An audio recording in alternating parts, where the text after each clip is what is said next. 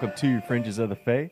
This is the podcast where we talk about the weird stuff in the Bible and and we tackle some of the mysterious questions that lurk out there in our universe. I'm Paul Henderson, administrative pastor at Capstone Church here in Fort Worth, Texas, and sitting next to me is our senior pastor, Parkey Cobern. How are you today? I'm doing good. How how are you doing? I'm doing pretty good. Well, good. Well, I'm glad you joined us today because we're going to Okay. talk about a very weird topic in some people's minds, but there might be some very scientific explanations behind it. Okay. All right. So, we're going to dig a little bit deeper into the field of neuropsychology today. Neuropsychology. Mhm. Wow. hmm Wow. And then uh, we're also going to dig into uh, some medical issues Okay. that all surround this thing that has been labeled close encounters of the fourth and the fifth kind. Do you know what those are? Oh. Close encounters of the fourth and the fifth Kind. The fourth and the fifth kind. You know, in season one here on Fringes of the Faith, Stefano Mm-hmm. uh, Lebrelon, our worship director, and I, we, yeah. we spent some time. Yeah. we spent some time talking about UFOs in the Bible, and we briefly touched on this whole thing about alien abductions. And it was really, you know, we touched a lot on the spiritual aspects of UFOs and briefly about abductions.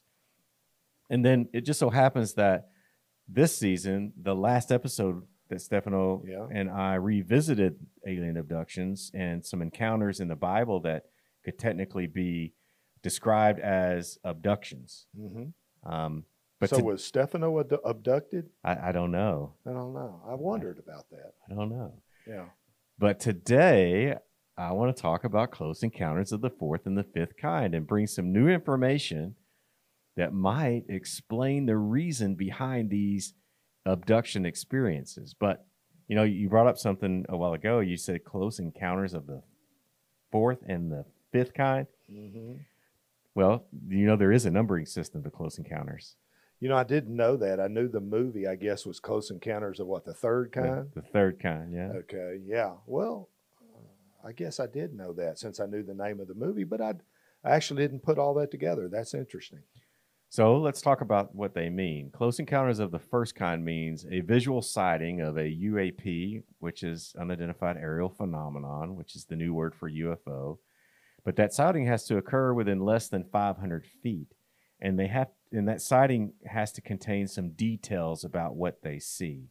So you can't just say you saw a light ball going across the sky and that was a close encounter of the first kind. That doesn't even qualify. You have to be able to see some detail, and it has to be within 500 feet. So you have I to be know. close. You have to be a close Oh, encounter. Yeah, yeah. Oh, that's why they call it a close encounter. Exactly. Oh, yeah. But close encounter of the second kind means that a, a UAP uh, has you see a UAP, but then you also feel or see the physical effects of its present, such as interference with the electronics in your car Oh, okay. or the radio or you know light street lights go you know exploding or whatever, or creating some sort of physical evidence on the ground with radiation or impressions like from ground from landing gear or you know maybe even a, an agricultural vortex loop You mean a crop circle? a crop circle Yeah, okay. yeah so that's the second kind close encounters of the third kind like the movie means that humans are observing alien beings or humanoids interacting within their spacecraft like through the window or through the little what are those portal holes or whatever Yes. that they can see some beings in there, or like in the movie, the the ship, uh, the door opens on the ship, and then you see this weird praying mantis thing coming out yeah, standing in with the back backlight. with back, yeah, yeah, backlit, yeah, backlit, Really dramatic. yeah. So that's a third kind. Mhm. Now the fourth kind means uh, that a UAP has abducted a, hu- a human. It's a- an alien abduction. That's the fourth kind. Oh, Gotcha. And then there's the fifth kind, and this one is pretty interesting to me. The fifth kind means that a person is in direct communication with an alien. Usually, and to get this, usually through the channeling of the alien through a human conduit. Okay. In other Right. words, maybe through a medium or Right. maybe through the being itself, and we kind of refer to that in our world as possession. Right. Yeah. That make sense? Yes. So those yeah. are the different kinds of close encounters. But apart from all of these close encounters that have been debunked, including I don't know if you saw this or heard about this video of this supposed alien autopsy that the government conducted and someone, you know, stole the video and it emerged years later. Mhm. Um, you know, including that video that have been debunked. There are actually thousands of encounters of the fourth and the fifth kind that are unexplainable. Right. You hear people talking about that all the time. Some people say they've been abducted. and they're they up to this point they've been unexplainable. Right. Pe- Exactly. yeah. But maybe they're not unexplainable anymore. Maybe we do have some explanations here. Okay. Recently, there have been some studies regarding the experiences of people who have claimed to be abducted or contacted by aliens. So, in close encounters of the fourth or the fifth kind. Of the thousands of claims presented, psychologists are growing more and more skeptical, but not necessarily because they believe that all these stories are made up or that they're false. hmm Research is being conducted on several fronts that are attempting to get to the bottom of, of these experiences. So, today we're going to touch on these theories and potentially explain this abduction phenomenon um, in a few scientific uh, and medical uh, fields, but then also in a spiritual related field. too. Okay. Yeah. Let's do it. Does that sound okay? Yeah. All right, so first, here's the first explanation. This one's the most obvious, and this was the easiest one. It's all a hoax. Okay. That it's all made up. It's all made up for Okay. financial gain or for some type of social elevation. Right. To get attention, get your 15 minutes of fame. Exactly. Here's a case in point. Remember, I mentioned this autopsy video? Right. The autopsy video. So in 1995, there's a guy named Ray Santilli who later publicly admitted that that whole video was a hoax. He publicly admitted that was a hoax. He did it for money. Okay.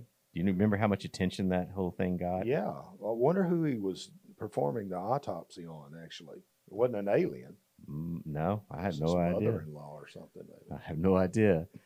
but, you know, these hoaxes, they go farther back than 1995, though. Yeah. They go all the way back to when UFOs first started making headlines Sure. in Roswell and then later on. So in 1953, there was this case that made the news, the national news, and I call it the Monkey Man from Mars case, and you'll know why in a minute. But there were three roommates who went to a bar in Atlanta, Georgia, and they claimed that after they left the bar, they were driving down Highway 78 and they hit something in the road. And they claimed it was something from another world. And so here's how they described what they encountered. They said that after hitting this object in the road, they saw two human like creatures, but they were only a few feet tall. So they're really short. Mm-hmm. They saw them run away, and what they described them as they, they were running like humans. But I don't know how short they they. I I mean, I think uh, But would be like two feet short. but their gait was like a human. Yeah, their gait was like a human. Yeah, they ran like humans. Yes. And so as they watched these short creatures, they they saw them enter into a red spaceship that was apparently uh, landed in the middle of the highway. And once they ran into it, the spaceship turned like this color blue, and then it vanished off into the vast expanse of the universe. Hmm.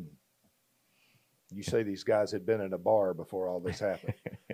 Okay. Yes. Mhm. And so here's what happened after that. They get out of the car and they go to look at what they hit, and they discovered one of these small humanoid like creatures Oh, they killed one. laying on the pavement. And they said that it looked like it was dying. Oh man. Yeah. Um, and, and they described it looking eerily human, but it was very thin and, and very small.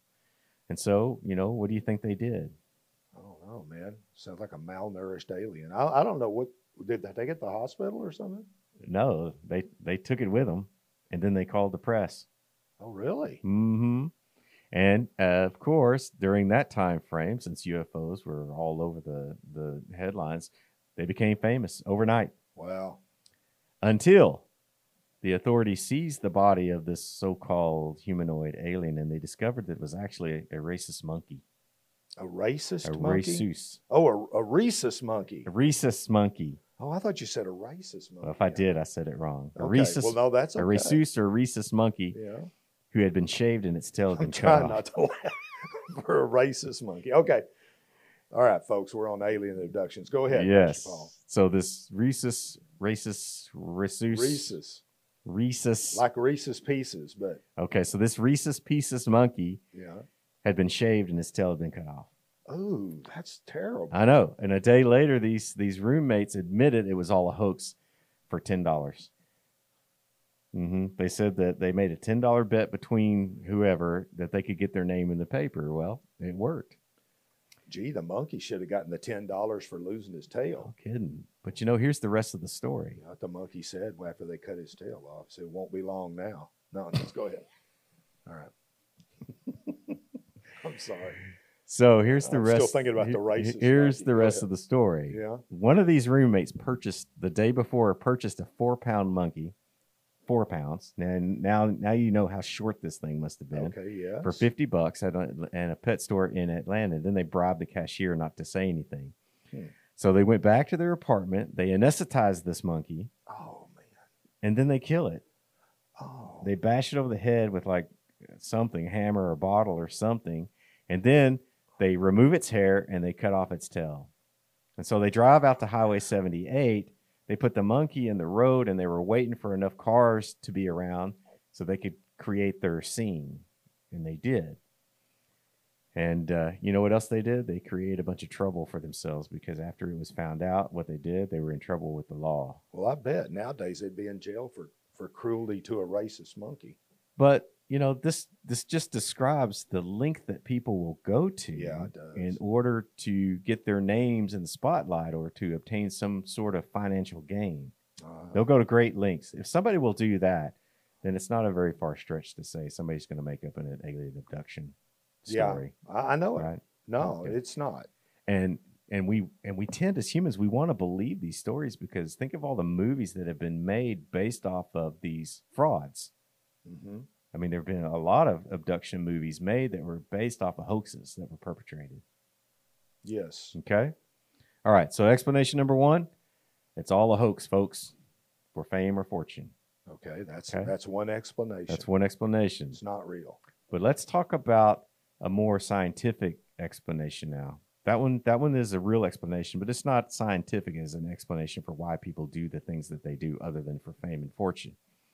There's some other possible explanations that psychologists have come up with to explain these types of eh, abduction encounters. Now, several studies report that those who claim to have been abducted and they're not found out to be a fraud, it's not a hoax, so they can't prove that it was a hoax. They said that these folks that are making these claims, they really typically don't differ psychologically than other people that don't claim these things. Okay. So that makes it seem like the story is more viable. Okay, like like right. like the story that they're telling is truthful. Yet what they're finding out is there's one prevailing characteristic that these so-called abductees demonstrate that other people don't. The normal people, uh, not normal, just whatever normal is, but that people that aren't experiencing these Yeah, abductions. aren't experiencing abductions. Yes. and that is a proclivity for fantasy. Okay. You know what I'm talking about? Yeah. Yeah. So there's psychological psychological evidence that support the notion that fantasy prone people engage in elaborate imaginings and they often confuse their fantasies with reality. Mm, Yeah. I I can believe that. I've I've known people and uh, that have struggled with that, and I when I say struggled, I just been part of their life. You know, there was even a time in my life where. Uh, uh, you know, it. I I had a lot of fantasizing going on in my life, and and you know, and if you want to bad enough, you want to move into that world hmm and you want to live there. So I can understand that. Um, yeah, so it's like someone who sometimes have memories of things that happened to them or about them hmm but when you talk to people that were there with them during that time frame they don't have those same memories it's like and i'm talking about really elaborate memories like uh, i knew of a person that would describe how their car had they got into a car wreck and it flipped many times. Well, there was a person that was there and they said that never happened, but yet this person actually believed that it did. Isn't that strange? Yeah. Yeah. Well, I had happened to me on a car accident one time too. Uh, they asked me what happened after it was over, and I told them, well, that's not what happened at all. Hmm. And I, I was not making a story up because I was going to get in trouble. Right. I just thought that's the way it happened. hmm Well, there, there's reasons for that. Okay. There, there are reasons why your brain does that kind of Okay. stuff. Yeah. We'll talk about some of those. Um, but typically, what what we've come to know people that that their imaginings become reality before we started really delving into the psychology behind it. They used to be known as pathological liars because they would go around telling all these fantasy stories that people knew weren't true. Mm-hmm. You know what I mean? Mm-hmm. And so we started to deem them pathological liars, but it's not that they're lying per se. It may be that they really begin believing these stories that they're telling. These types of individuals have also been linked to what's called, and I'm not talking about people that, that experience a car accident and they don't remember all the details. Yeah, Or yeah. they remember different details. I'm talking about this is a pattern in their life. Right. This is like something that is a part of their identity. Yes. They haven't necessarily been through a trauma like a car accident. Right. Right. Right.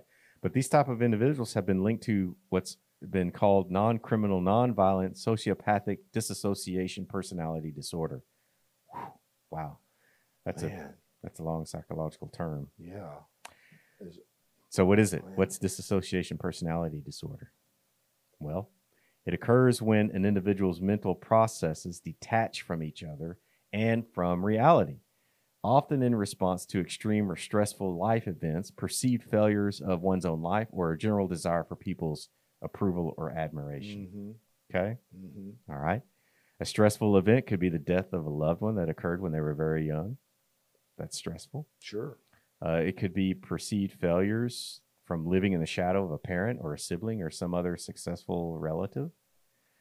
Uh, a, general desire for the approval of others stems from a severe lack of self esteem caused by identity crisis.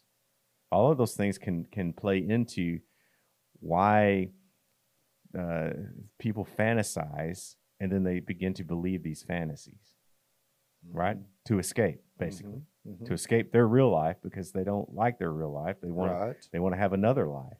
Right. So psychologists have determined that fantasy prone and disassociation personalities disorders in people who have claimed to be have been abducted. Now we're getting back to the abductions, right? Okay. That those that have claimed to have been abducted have been linked to childhood trauma. You brought that up, Mhm. traumatic event Mhm. that was treated through hypnosis and and they're calling it hypnotic suggestibility. Wow. Okay. We'll get to what that means. So they were treated with hypnosis. yes that these the people have this in common that have claimed to be to have been abducted by aliens that they've been linked to some trauma in their childhood Okay. that later on in their life was treated with hypnosis Okay. Okay. So that's two things they have in common. yes Okay. and so here's what happens a person seeks counseling later on in life because of a relationship problem or addiction or some other behavioral symptom and during this counseling it's discovered that the person suffers from some sort of repressed memory something that happened to them that they just can't seem to remember Mhm. of a traumatic event in their childhood something like sexual molestation or maybe physical abuse or being uh, locked in a closet for days on end or being chained to a refrigerator all those horror stories that you hear about Mhm. okay and so in an attempt to bring the memory to the surface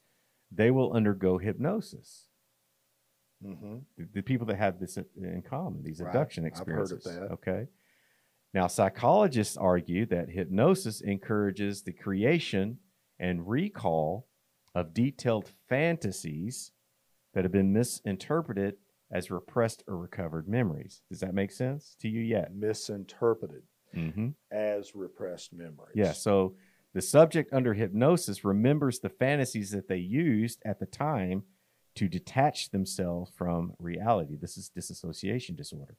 They use the fantasy to detach themselves from the reality of what was really happening to them. Right. Do you remember the movie Life of Pi? Yes. That's exactly what that movie's about. If you haven't seen Yeah, that movie, Right. I'd, I'd watch that movie if you want to know what I'm talking about here. And if you don't like the movie, please send all cards and letters to Paul Henderson, care of Fringes of the Faith. Thank you. so, the subject under hypnosis remembers the fantasies they used to detach from the reality of what was really happening to them. And these fantasies, such as being abducted, communication with alien captors, or tours of spaceships, going to other planets or other worlds, they surface under hypnosis and have been wrongly interpreted as recovered memories.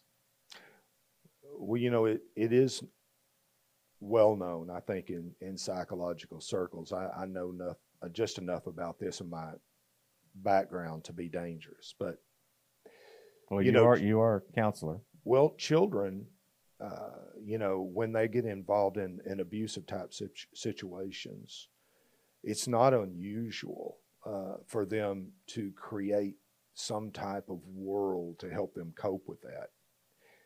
Um, and then when they get to be adults, that world that they've created or that, that mental construct that they have created to deal with that, that helped them to survive when they were kids and actually benefited them when they get to be adults, it doesn't work in the adult world anymore. Right.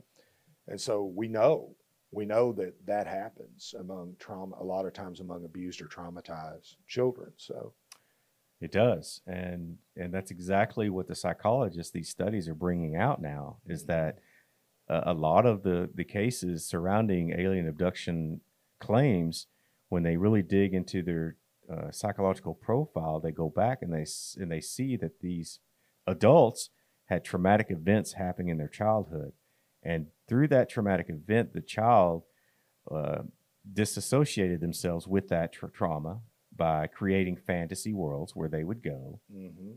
to to help them cope with it. And then now as an adult, all these things are, are coming to the surface and they're not able to go back to that fantasy world and they're having these um, emotional issues and relationship issues, alcoholism, drug addiction, all of those addictions that come with psychological trauma if it's not dealt with.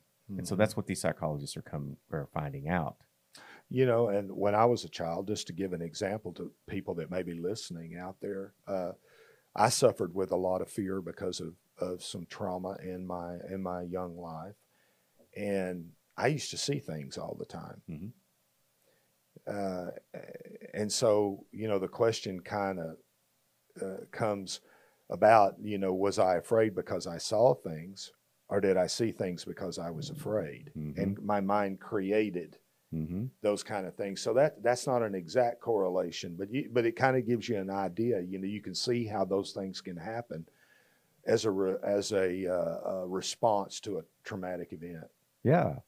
And so the troubling aspect of this is that the real memories are either continuing to be repressed due to the trauma that it causes when they try to when they begin to remember these things they repress them Mhm. suppress them back or they know what really happened to them but the weight of embarrassment or the prospect of shame or fear keeps the person from allowing them to surface in order to be healed you know that i mean we Mhm. encounter that all the time in the ministry Well, it, it, it's true because some people uh, they're they're still carrying the idea uh, inside of them somewhere that if they face the traumatic event, and what I mean by that is if they look at it for what it really was and they they let it come into their conscious mind and they begin to deal with it. They a lot of people are really afraid that they're going to die if they do that. Something's going to happen to them that's going to take over their life and it's just going to pull them, if you were, it's just like water going to, out of the tub, and they're not going to have any control, Yeah. over where they end That's up. So, thing. so a lot of times people fight against, you know, facing those actual situations that that did happen. Yeah, and then they become enslaved and in bondage to their traumatic memories. And the only way to be set free is to get professional counseling from legitimate sources and not look Mhm. for these otherworldly explanations. Right. And I would say, in my opinion, that this type of counseling really requires biblical counseling because repressed memories of traumatic events often cause anger and bitterness between the victim and God. Like, why did this happen to me? This is God's fault. I I agree. I mean, we see that a lot, and some people are not even willing to admit that that they really do have anger at God because they feel guilty about that. But they, but in in all actuality, they really do blame Yes. God for what's going on. They do. And so, explanation number two for uh, alien encounter or alien abduction experiences or claimed encounters is personality dis- uh, personality disorders and suppressed traumatic events causing detachment from reality. Mm-hmm. Okay, Mm-hmm. that's explanation number two as to how, how are these encounters uh, happening. Then there's another theory growing in the neuropsychological field which has to do with brain lobe sensitivity. You may have heard of this one. Some studies suggest that people who suffer from temporal lobe sensitivity are more vulnerable to influence of low level magnetic frequencies. Have you heard this? Yes, uh, I've seen this affect people in lots of different ways. You know, there's some people that just say, I can't live here because, you know, there's something causes my brain to buzz or something that, yeah, yeah, I've heard, I've heard of people that suffer with this.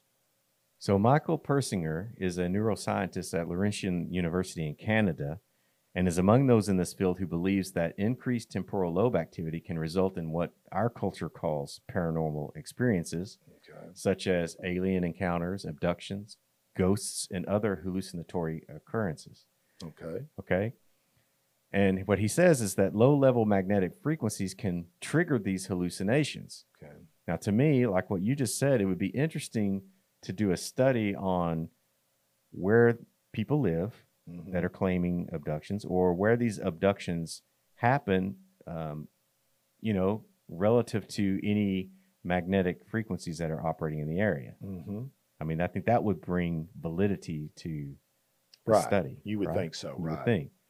And then, you know, you think about some of the areas on the earth that exhibit more magnetic activity than others. And some speculate that these areas in ancient times were deemed spiritual areas. And that's why we've got monuments such as Stonehenge, that they Mhm. built these monuments because there is this, they didn't know at the time it was low level magnetic frequencies, but that it was to them it was something happening that was causing hallucinations and so they thought well it must be the gods we're going to build a monument or or temples that kind of thing Right. And you know, these theories go back a long way. Mhm. And and you know, some people are out there listening laugh, but you know, there's there's people that actually believe that there's places in the world uh, where and times uh, but but especially pl- times on the calendar, but especially places in the world where uh, the the layers between or the line between the seen world and the and the unseen world become very thin, and you Mhm. can actually pass through that portal Hmm, into another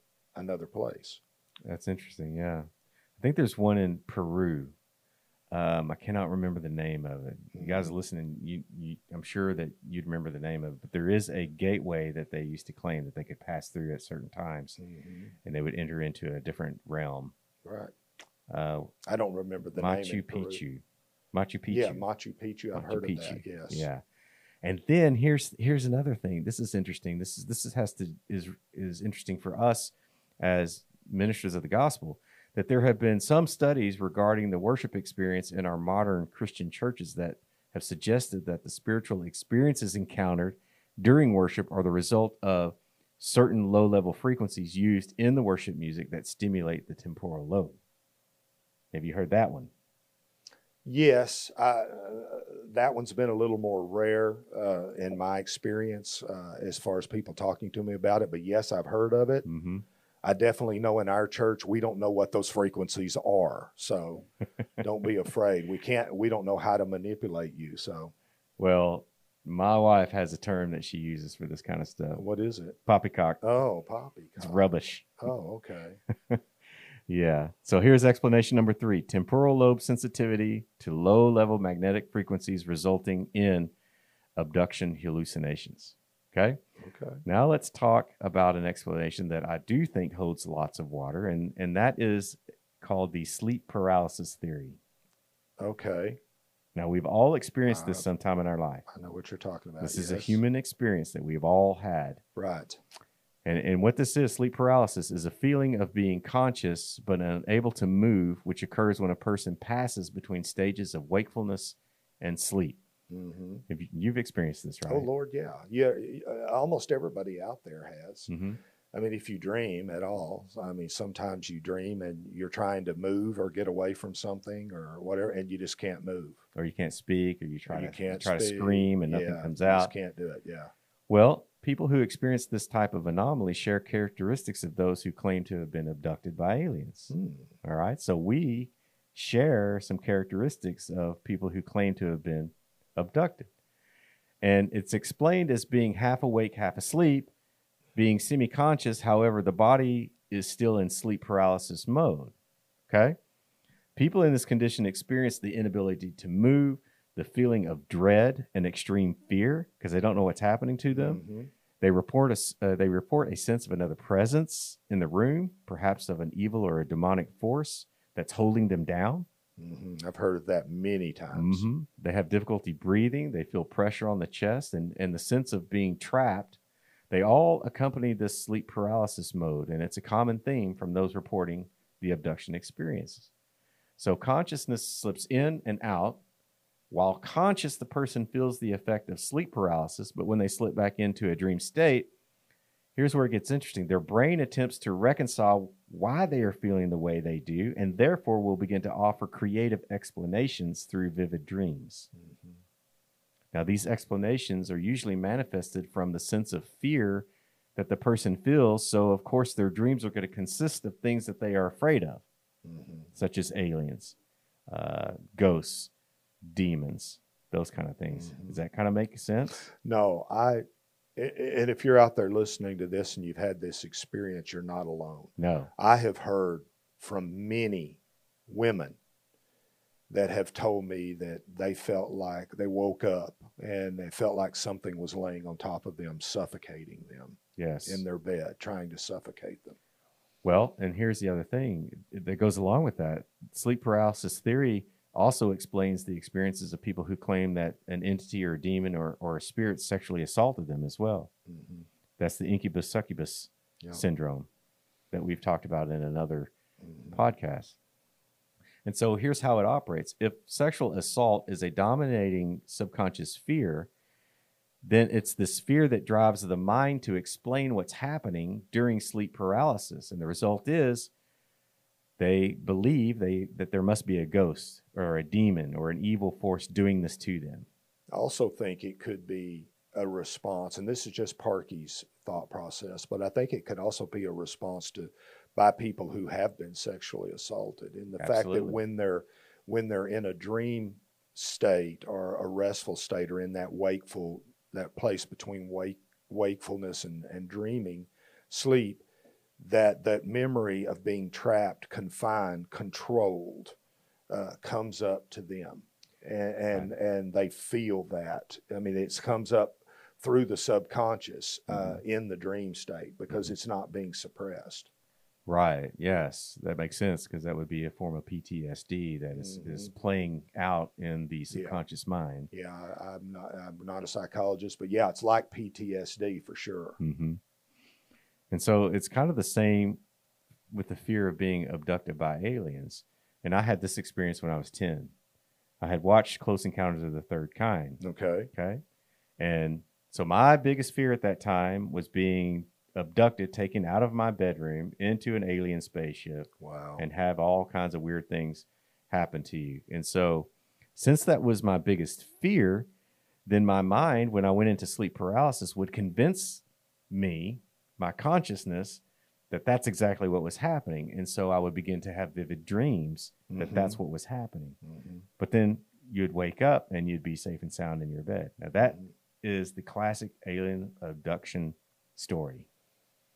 Yeah, fear and unhealed trauma hmm operating uh, in the subconscious, uh, still alive and operating in the subconscious, creates scenarios to reinforce uh, that reality to us. And here's the thing just like you, and just like millions of other people in our generation, they experience trauma in their childhood. hmm And so it's this trauma that had been suppressed or repressed that that plays itself out in the fears that we have. And so when we're under sleep paralysis, it's these fears that creates these vivid uh, experiences in our minds that that we if we're not careful we'll believe that it really happened. hmm Yeah, eh, because it did happen. hmm Now, when I say it did happen, it happened in your mind. Exactly. And so sometimes it's very difficult to tell the difference, and, and sometimes it doesn't really matter to us. I guess I'm trying to say, uh, you know, whether it really happened in in the reality in the field of reality or it happened in our mind, but uh, you know, because it's real to us nonetheless. Uh, and some people have a very difficult time dif- differentiating between the two. Especially if they if they have a proclivity for fantasy. Right. Or So- if they maybe if their trauma has been so severe as well, they just feel so unsafe hmm that their mind just opens up to possibilities that really are not practical, Yeah. that are not practically going to happen to them. So, explanation number four sleep paralysis and the mind's creation of potential explanations using a person's subconscious fears that play out in their dreams. Mhm. Okay. Now, there's a new theory emerging in the medical field, and this one is actually gaining a lot of ground, and it's known as accidental awareness. And it's a very fascinating theory. And, you know, one of the original UFO abduction stories occurred in 1961 with a couple named Betty and Barney Hill. Now, it's, it's very famous. It's a famous story, abduction story. They claim to have been abducted by aliens and taken on board a spaceship where aliens conducted medical experiences on them. And let me read you an excerpt from Betty's account written in the 1966 bestseller novel, The Interrupted Journey. Here it is, quote, So then they, I'm inserting the aliens, rolled me over on my back, and the examiner has a long needle in his hand. I see the needle, and it's bigger than any needle that I've ever seen. End quote. So the book Interrupted Journey details the events that Betty and her husband Barney experienced as described under hypnosis. Okay. Okay. Her story includes descriptions of medical nude exams and invasive probing. It's like stuff that you see on X Files, right out of Mhm. X Files. Mhm. In 2008, David V. Forrest, a psychoanalyst out of Columbia University, published a paper titled Alien Abduction A Medical Hypothesis. And he suggested that what is known as accidental awareness under general anesthesia is a potential explanation behind these alien abduction stories. He says that what abductees might be experiencing is partially being awake during a medical procedure that they've been given general anesthesia Mhm. which of course means you're totally supposed to be asleep during this operation. Okay. Er, Do you see what I'm saying? hmm So they wake up in the middle of an operation. It's called accidental awareness. Ooh, not good. And it seems closely related to the sleep paralysis theory in a way because if someone wakes up during a surgery, but their body remains in an anesthetic paralysis state, it only makes sense that the person's brain would attempt to explain what's happening. Just like in sleep paralysis, only this is anesthetic paralysis. And then we land on okay, so what's the person's biggest subconscious fear? Or have they had trauma undealt with in their childhood that is coming out? In Betty's case, it appears her biggest fear was alien abduction. Yeah, or maybe she had a tremendous fear of medical procedures. It could. and and you know, and so her mind turned that a little bit. hmm hmm Well, in in 1953, if you recall, UFOs were in the headlines all the time. It was huge back then. Mhm. You just had Roswell not too many years before, and so this makes sense because the common thread between alien abduction stories and accidental awareness stories are the descriptions of lying on a table Right. under a bright light with shadows moving about, sometimes a greenish figure, which could be medical staff wearing green surgical scrubs, would appear looking over the person as they held instruments up in their hands. hmm See, to me, that that sounds like a, a an actual theory that should gain ground because it it, it makes a lot of sense to me. And it's Occam's razor if you think about it. It's the simplest explanation is the explanation for those kind of experiences. Betty Hill's husband, Barney, described this same experience to his psychiatrist while under hypnosis. He said he told the aliens, I don't want to be operated on. And then he went on to describe how professional these alien doctors were and how determined they were to uh, to to complete what it is that they set out to do. Mm-hmm. So, in support of this theory of accidental awareness, the Royal College of Anesthetists recently released the largest collection of data on this on this occurrence. Uh, awareness during general anesthesia first attracted interest in the 1990s. There was a patient named Carol Weaver who publicized her own awareness experience, and you can learn more about accidental awareness just by searching it on the web, and I think you'll find it's pretty interesting. So let's assume Barney Hill and Betty they weren't actually brought aboard a spaceship on the night that they claim in 1961. He may have experienced a flashback to his tonsillectomy procedure, which later came out that it resembled that experience almost exactly. Hmm. You know, I know somebody out there is probably saying, "Oh, come on," you know. I mean, the guy's out. Well, we already have medical evidence that shows that when somebody is placed in a medically induced coma, there are certain patients and there uh, that can have awareness or at least partial awareness of what's going on around them even mm-hmm. though they cannot respond they mm-hmm. cannot answer mm-hmm. okay i've actually had a person uh, that was in a medically induced coma that i visited and i was talking to someone else in the room they could not respond on, of course because they were Mm-hmm. out. Mm-hmm. But I talked to someone else in the room, and after they came out of that coma, they they told me snippets of what we had talked about. They had heard it, but they just couldn't respond. Yeah. So accidental awareness is a very traumatic experience, and because you you're you wake up, you're not you're not able to move, you're not able to speak, and you have the effects of anesthesia, including drowsiness and disorientation as a matter of fact, the Royal College report on accidental awareness stated that over 40% of the patients studied experienced moderate to severe psychological harm, including PTSD, mm. because of it. And so when you look back at the personality disorders caused by traumatic influences on alien abductees, we see this pattern reemerge, where the mind experiences something so traumatic that it can't comprehend reality. It goes into fantasy mode. And then the person is unable to remember the traumatic event. This same could be said for accidental awareness because the person undergoing the surgical procedure that wakes up during and experiences anesthetic paralysis is traumatized, as reported by the Royal College, to the point of the mind attempting to provide this explanation through fantasy and then shutting down, protecting itself from permanent psychological damage, only to have this traumatic event reemerge later with limited memories. These limited memories combined with hypnotic suggestiveness. Remember, the majority of these cases that they're studying, they underwent hypnosis. Right. Okay. So these limited memories combined with hypnotic suggestiveness can result in the person reverting to this vague image or these vague images that they experienced. And with the right leading, and this is important, mm-hmm. with the right leading on the part of a ufologist, hypnotist, they can provide detailed descriptions of little green humanoids probing and prodding their bodies inside a spaceship. So, in other words, these traumatic experiences were suppressed at the time of the occurrence. That suppression includes going into fantasy mode. That suppression would certainly include vague memories of something happening to them on an operating table that they can't reconcile in their mind. Either way, their reality is altered and completely suppressed, resulting in what psychologists and psychiatrists are calling trauma memory. Mm-hmm. This is a real thing. And so this suppressed trauma memory manifests itself later on in life in emotional and psychological discomfort, necessitating the need for counseling. Yeah.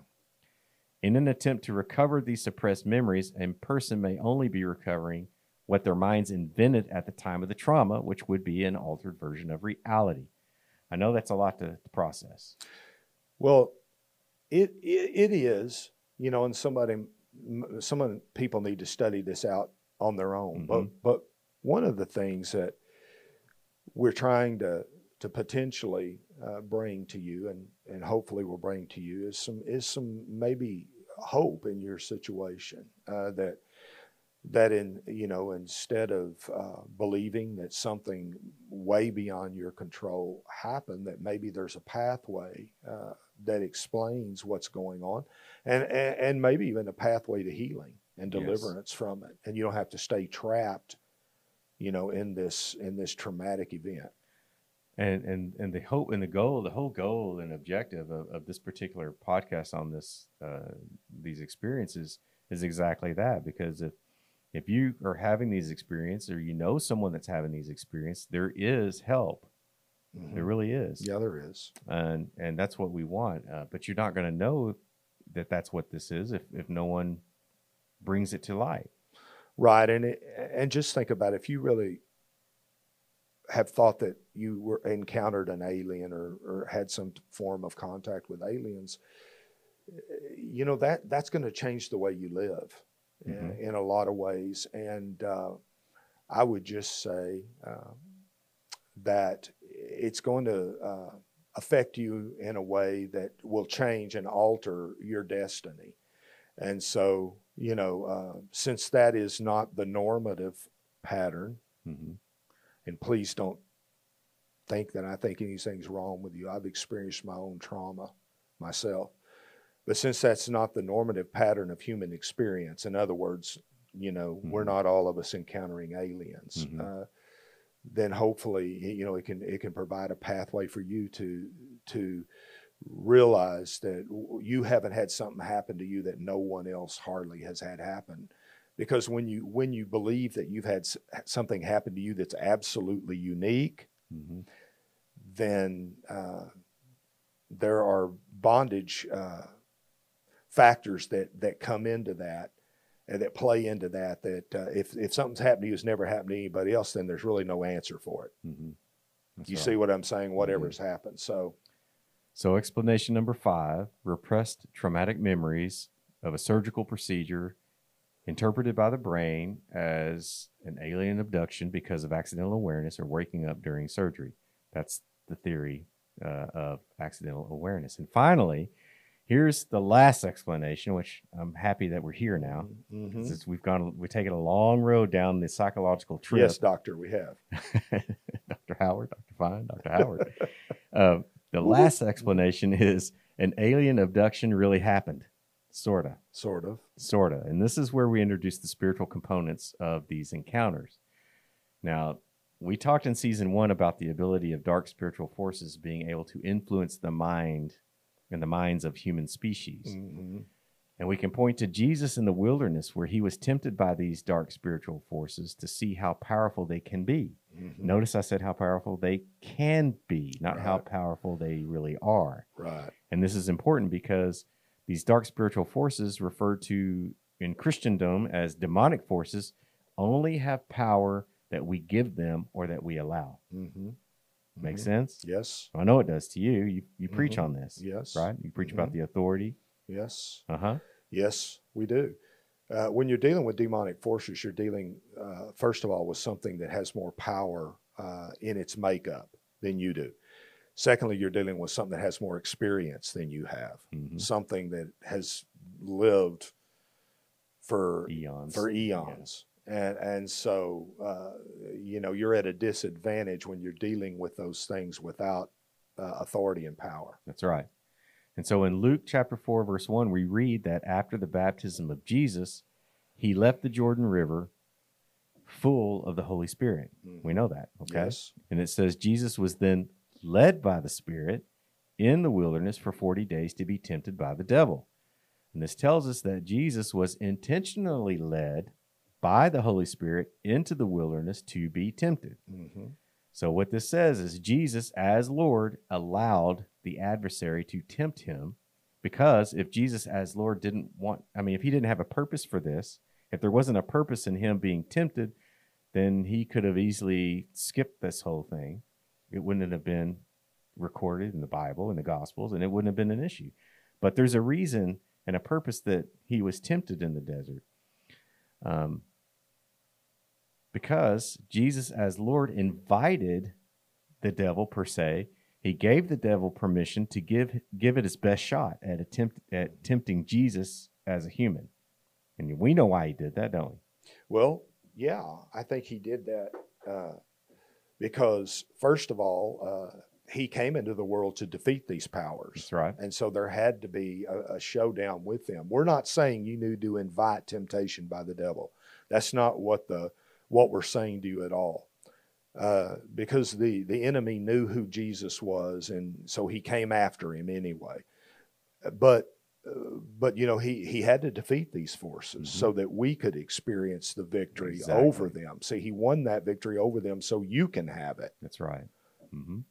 And and it's important because when when you link this to alien abduction experiences or reported cases of of encounters of the fourth and the fifth kind that were not related to a hoax that are not personality disorders, mm-hmm. it's not accidental awareness, and it's not sleep paralysis. Mm-hmm. It, the majority of these cases, the victims admitted to, at some point in their lives, experimenting with some type of occult activity. There is a connection here mm-hmm. with the occult and these experiences. Yeah, and uh, you know, uh, you can be living in this world and and and encounter a, a, an evil force, and sometimes you may not know exactly why exactly why you did that or exactly anything that you did but you know what? If you've got doors open in your life and that's what we're going to talk about here for just a few minutes you want to get them closed mm-hmm. because if you have some doors open the enemy will exploit those doors if he can. Yes he will. Yes he will. Um, and the majority of the people that that you know were, were honest and upfront about their experiences in the occult they didn't even realize that they were opening the spiritual doorways uh, because there are some very subtle ways that this can happen that a lot of people, believers, don't know. Some people think these are innocent things. Mm, they do. And they get involved with them not knowing uh, what can happen through these things. Yeah, we're not talking about open and overt occultic stuff like witchcraft or Wicca or earth worship. We're not talking about that kind Human of stuff. sacrifice. Yeah, we're not talking about like that. that but there are subtle doors that can go back to our childhood, such as playing games like Bloody Mary. Do you remember that game? Mm-hmm. Okay. Or messing around with a Ouija board, or attempting to contact the dead, or attending seances, mm-hmm. or maybe being interested in palm readings, or tarot card readings, and horoscopes, or even watching horror movies. Yeah, and we're not saying if you watched a horror movie, you're going to have a visitation by no, a demon. But I, but if you what what we're trying to say here is if you compound fear in your life, if you compound it and you compound it and you compound it to the place that it becomes uh, a part of your operational uh, life, how you know it, it gets to the place where it's affecting you, then fear can be a door. That's right. Itself that the enemy can use exactly to attack right. you. Yeah. And and that fear uh, makes your um, that fear can make your emotional and your mental health vulnerable as well. Oh, sure, sure yeah. it can.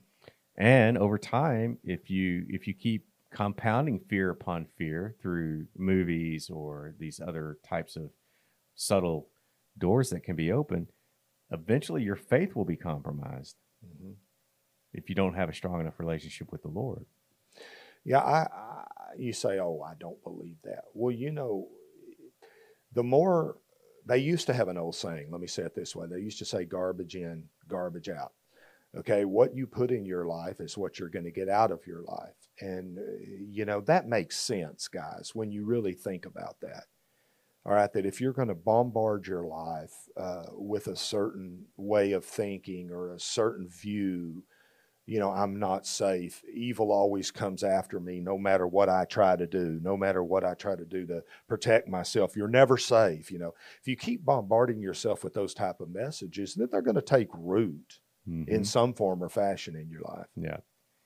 And so, you know, when your emotional and your mental health becomes vulnerable and now maybe your faith becomes compromised, it's at this point that the doors to these dark spiritual forces they swing wide open and, and, then you'll begin to encounter these forces a lot of times it happens in your sleep yeah and and sometimes it happens in waking hours. Mhm, I mean, it some does. people have even had those encounters when they're awake. hmm And you say, well, how do you know all this? Well, I can tell you from my own experiences that Mhm. that has happened. It happened to me. Mhm. Um, and and these spiritual forces are powerful, very powerful when you let them in, when you allow them and you give them authority over you. They're very powerful, extremely powerful. Remember how the devil tempted Jesus? Mhm. It says in Luke 4, chapter 4, verse 5 So he, Satan, took him, Jesus, up and he showed him all the kingdoms of the world in a moment of time. Mhm. So the adversary apparently was able to take Jesus up. And the Greek word used here is anago, and it means to Mhm. launch upward. Yeah, there's in that same passage of scripture. There's another one that's always been very interesting to me. Uh, Satan took Jesus to the top of the temple. Mhm. Well, uh, so what we're trying to say here is in the spirit world, these type of abductions or, or transportations or things like that do happen. hmm They do happen at times. hmm I mean, uh, you the Bible tells us about i- instances of them, uh, and so uh, we have to be aware of that Yeah, because the spiritual forces are real. right. And so when you think about Jesus, you know, he the adversary launches Jesus upward in this instance, and he launches him into looks like another period of time, presumably the future. Yeah. I mean, you kind of have to be somewhat powerful to be able to do that. Yeah, Okay. And then you say, well, did this happen for real or was it a possible vision or hallucination? I've heard the argument that Jesus was in the wilderness for 40 days without food, and this could cause some significant effects on his mental capacities. But that really doesn't matter because what we're told is that the devil did this. Mhm. So whether he did it physically or through the manipulation of reality in the spiritual realm, the point is he, the adversary, this dark spiritual force, was able to do it. And if the devil was able to do this with the Lord, because the Lord allowed it to occur, then believe me, he can do this with anyone, non believers and believers alike, who allow or they give these dark spiritual forces permission to operate in their lives. you know, I, I believe that every temptation has to have a real aspect to it, or or it's just, you know, you have to have a decision to make Mhm. in a temptation. And if you know, if the enemy said jump off the temple, you'll die. Well, then it makes you wonder, hey, was that a real transportation? I mean, did were they really transported, you know, Mhm. to this place? Mhm. And I don't think it's a coincidence that those who describe a bona fide abduction experience, meaning it's not a hoax, it's not personality disorders, there's no trauma in their background. I believe that that um, that at some point they have given permission in their life for dark spiritual forces to operate in or around them. And and another interesting aspect is that of those who have had these abduction experiences, who were somewhat believers in Christ, meaning that Mhm. they believed, but they were still operating in this these dark spiritual places, or they were allowing these doors to remain open. They were able. This is by their own account. They were able to thwart these encounters by invoking the name of Jesus. I think that's interesting. Yeah, and and you know, we're also I'm not saying anyway for sure that you have to be dabbling in the occult to have an experience with a with a demonic spirit. I mean, you may be doing everything right. You may be moving in, in God, and I think sometimes the enemy can can try to appear to you to scare you. Now you have to remember that if you're a believer in the Lord, your lives your life's being directed by God. That's and right. just as Satan had to have some form of it had to be a part of God's plan for him to tempt Jesus Mhm, in the wilderness, mhm. then you have to remember that God's in control of your life. That's right. And and if you're a believer in Jesus, you don't have any reason to be afraid or to succumb to any type of experience you have with a dark or evil force. Yeah. Yeah, exactly. And so the explanation for the unexplainable alien abductions that we used to hear about or read about, um, the unexplainable ones, to me, this is the explanation that it was a spiritual encounter happened with a dark spiritual Mhm. force. Um, But notice something here. We don't hear much about these anymore, do we? Like alien abductions. I mean, they're not. They're not. No, We just don't hear about them. not as much as we did. And I think that's because people are waking up to the fact that these so called aliens are actual spiritual entities. Uh, and so abduction stories have exponentially decreased. And maybe that's because no one is making blockbuster UFO movies anymore about alien abductions. Maybe people who are looking for fame and fortune, they've turned to TikTok and Instagram instead of alien abduction stories. I don't know. It seems like to me it's a combination of all these things, but you know and I know that there's a day coming. The closer that we draw to the return of Christ, that these dark spiritual forces will begin to operate in the open. hmm Okay. hmm And if we have any open doors to dark spiritual places, and I mean any, even if they're only cracked a little, you said it earlier, they will take advantage and they will begin manifesting themselves in our lives. If we have any of those doors open. So, how important is it to close those doors? I also believe that, that what's happening a lot now is people, and, and okay, just think about what I'm saying and don't immediately get mad and discount it. But people are doing a lot of open myself up activities now hmm that, that aren't necessarily based in in seeking God in a scriptural way. Do you Mhm. understand what I'm I saying? Mhm. I, I'm going into deep meditation. I'm going into uh, to open my with the effort to open myself up to something to speak to me or to reveal itself to me, and, and and through many of these activities, I think you know sometimes I think the enemy may try to exploit some of those things. And, and something there's a couple of things that are that are really reemerging, and I say reemerging because they're they're ancient, but chakras, that's that deep meditation, um, and then there are these uh, crystals. I mean, we talked about that on a podcast. Crystals and the New Age, you know, Eastern religious stuff is, is starting to infiltrate itself once again. So there are those things that seem innocuous, but they are actually doorways that are being opened. So, explanation number six these encounters are real between people who have had given permission for dark spiritual forces to operate in and around them. However, these are spiritual encounters occurring in the mind and not actual physical alien abductions for people that are claiming alien abductions. You see what I'm saying? Yeah, we're not saying that's what's happening in every incident. Remember, there were several possibilities, but- Right. But hmm but that could be it. That could be a, one possibility. Right. And we know we know that the mind, these things occur in the mind. That the mind is the battlefield between good and evil. That's it's the mind that the adversary lurks about looking for opportunities to attack you in. That's his number one place that he attacks is the mind. Mm-hmm. Okay? Yes, it's true.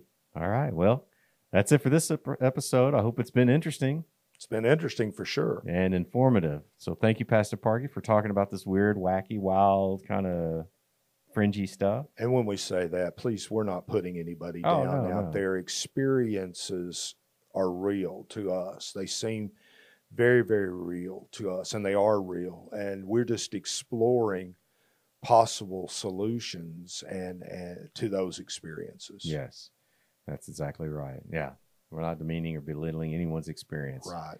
This is just some of the weird stuff that you wouldn't expect to hear on a on a biblical podcast. Well, and because yes, and because of shame, lots of people don't don't feel like talking about these experiences, although they have had them. that's right. And if that's you, if you've had these experiences and you don't know who to talk to or where to turn, and and so we encourage you to, if you have a church, go to your local pastor, talk to them. Uh, you can email us at info at capstone.church and we'll pray with you. We, we'll counsel with you as much as we can. Um, but it's important that if you are having these experiences or you've had these in the past and they haven't been dealt with, that that you get that you get get them dealt with um, Yes. for your own mental Yeah. emotional health. All right. Well, thank you for listening on your favorite podcast platform or watching on YouTube. And if you like what you're hearing, please click that like button, share it, and subscribe. Well, that's it. We hope to uh, get to come back here to the table of Fringe uh, for a, another episode. Yes, we do. All right. We'll be seeing you then. Yeah. Well, God bless you. Remember to stay in the Word, stay alert, and be not deceived. God bless you.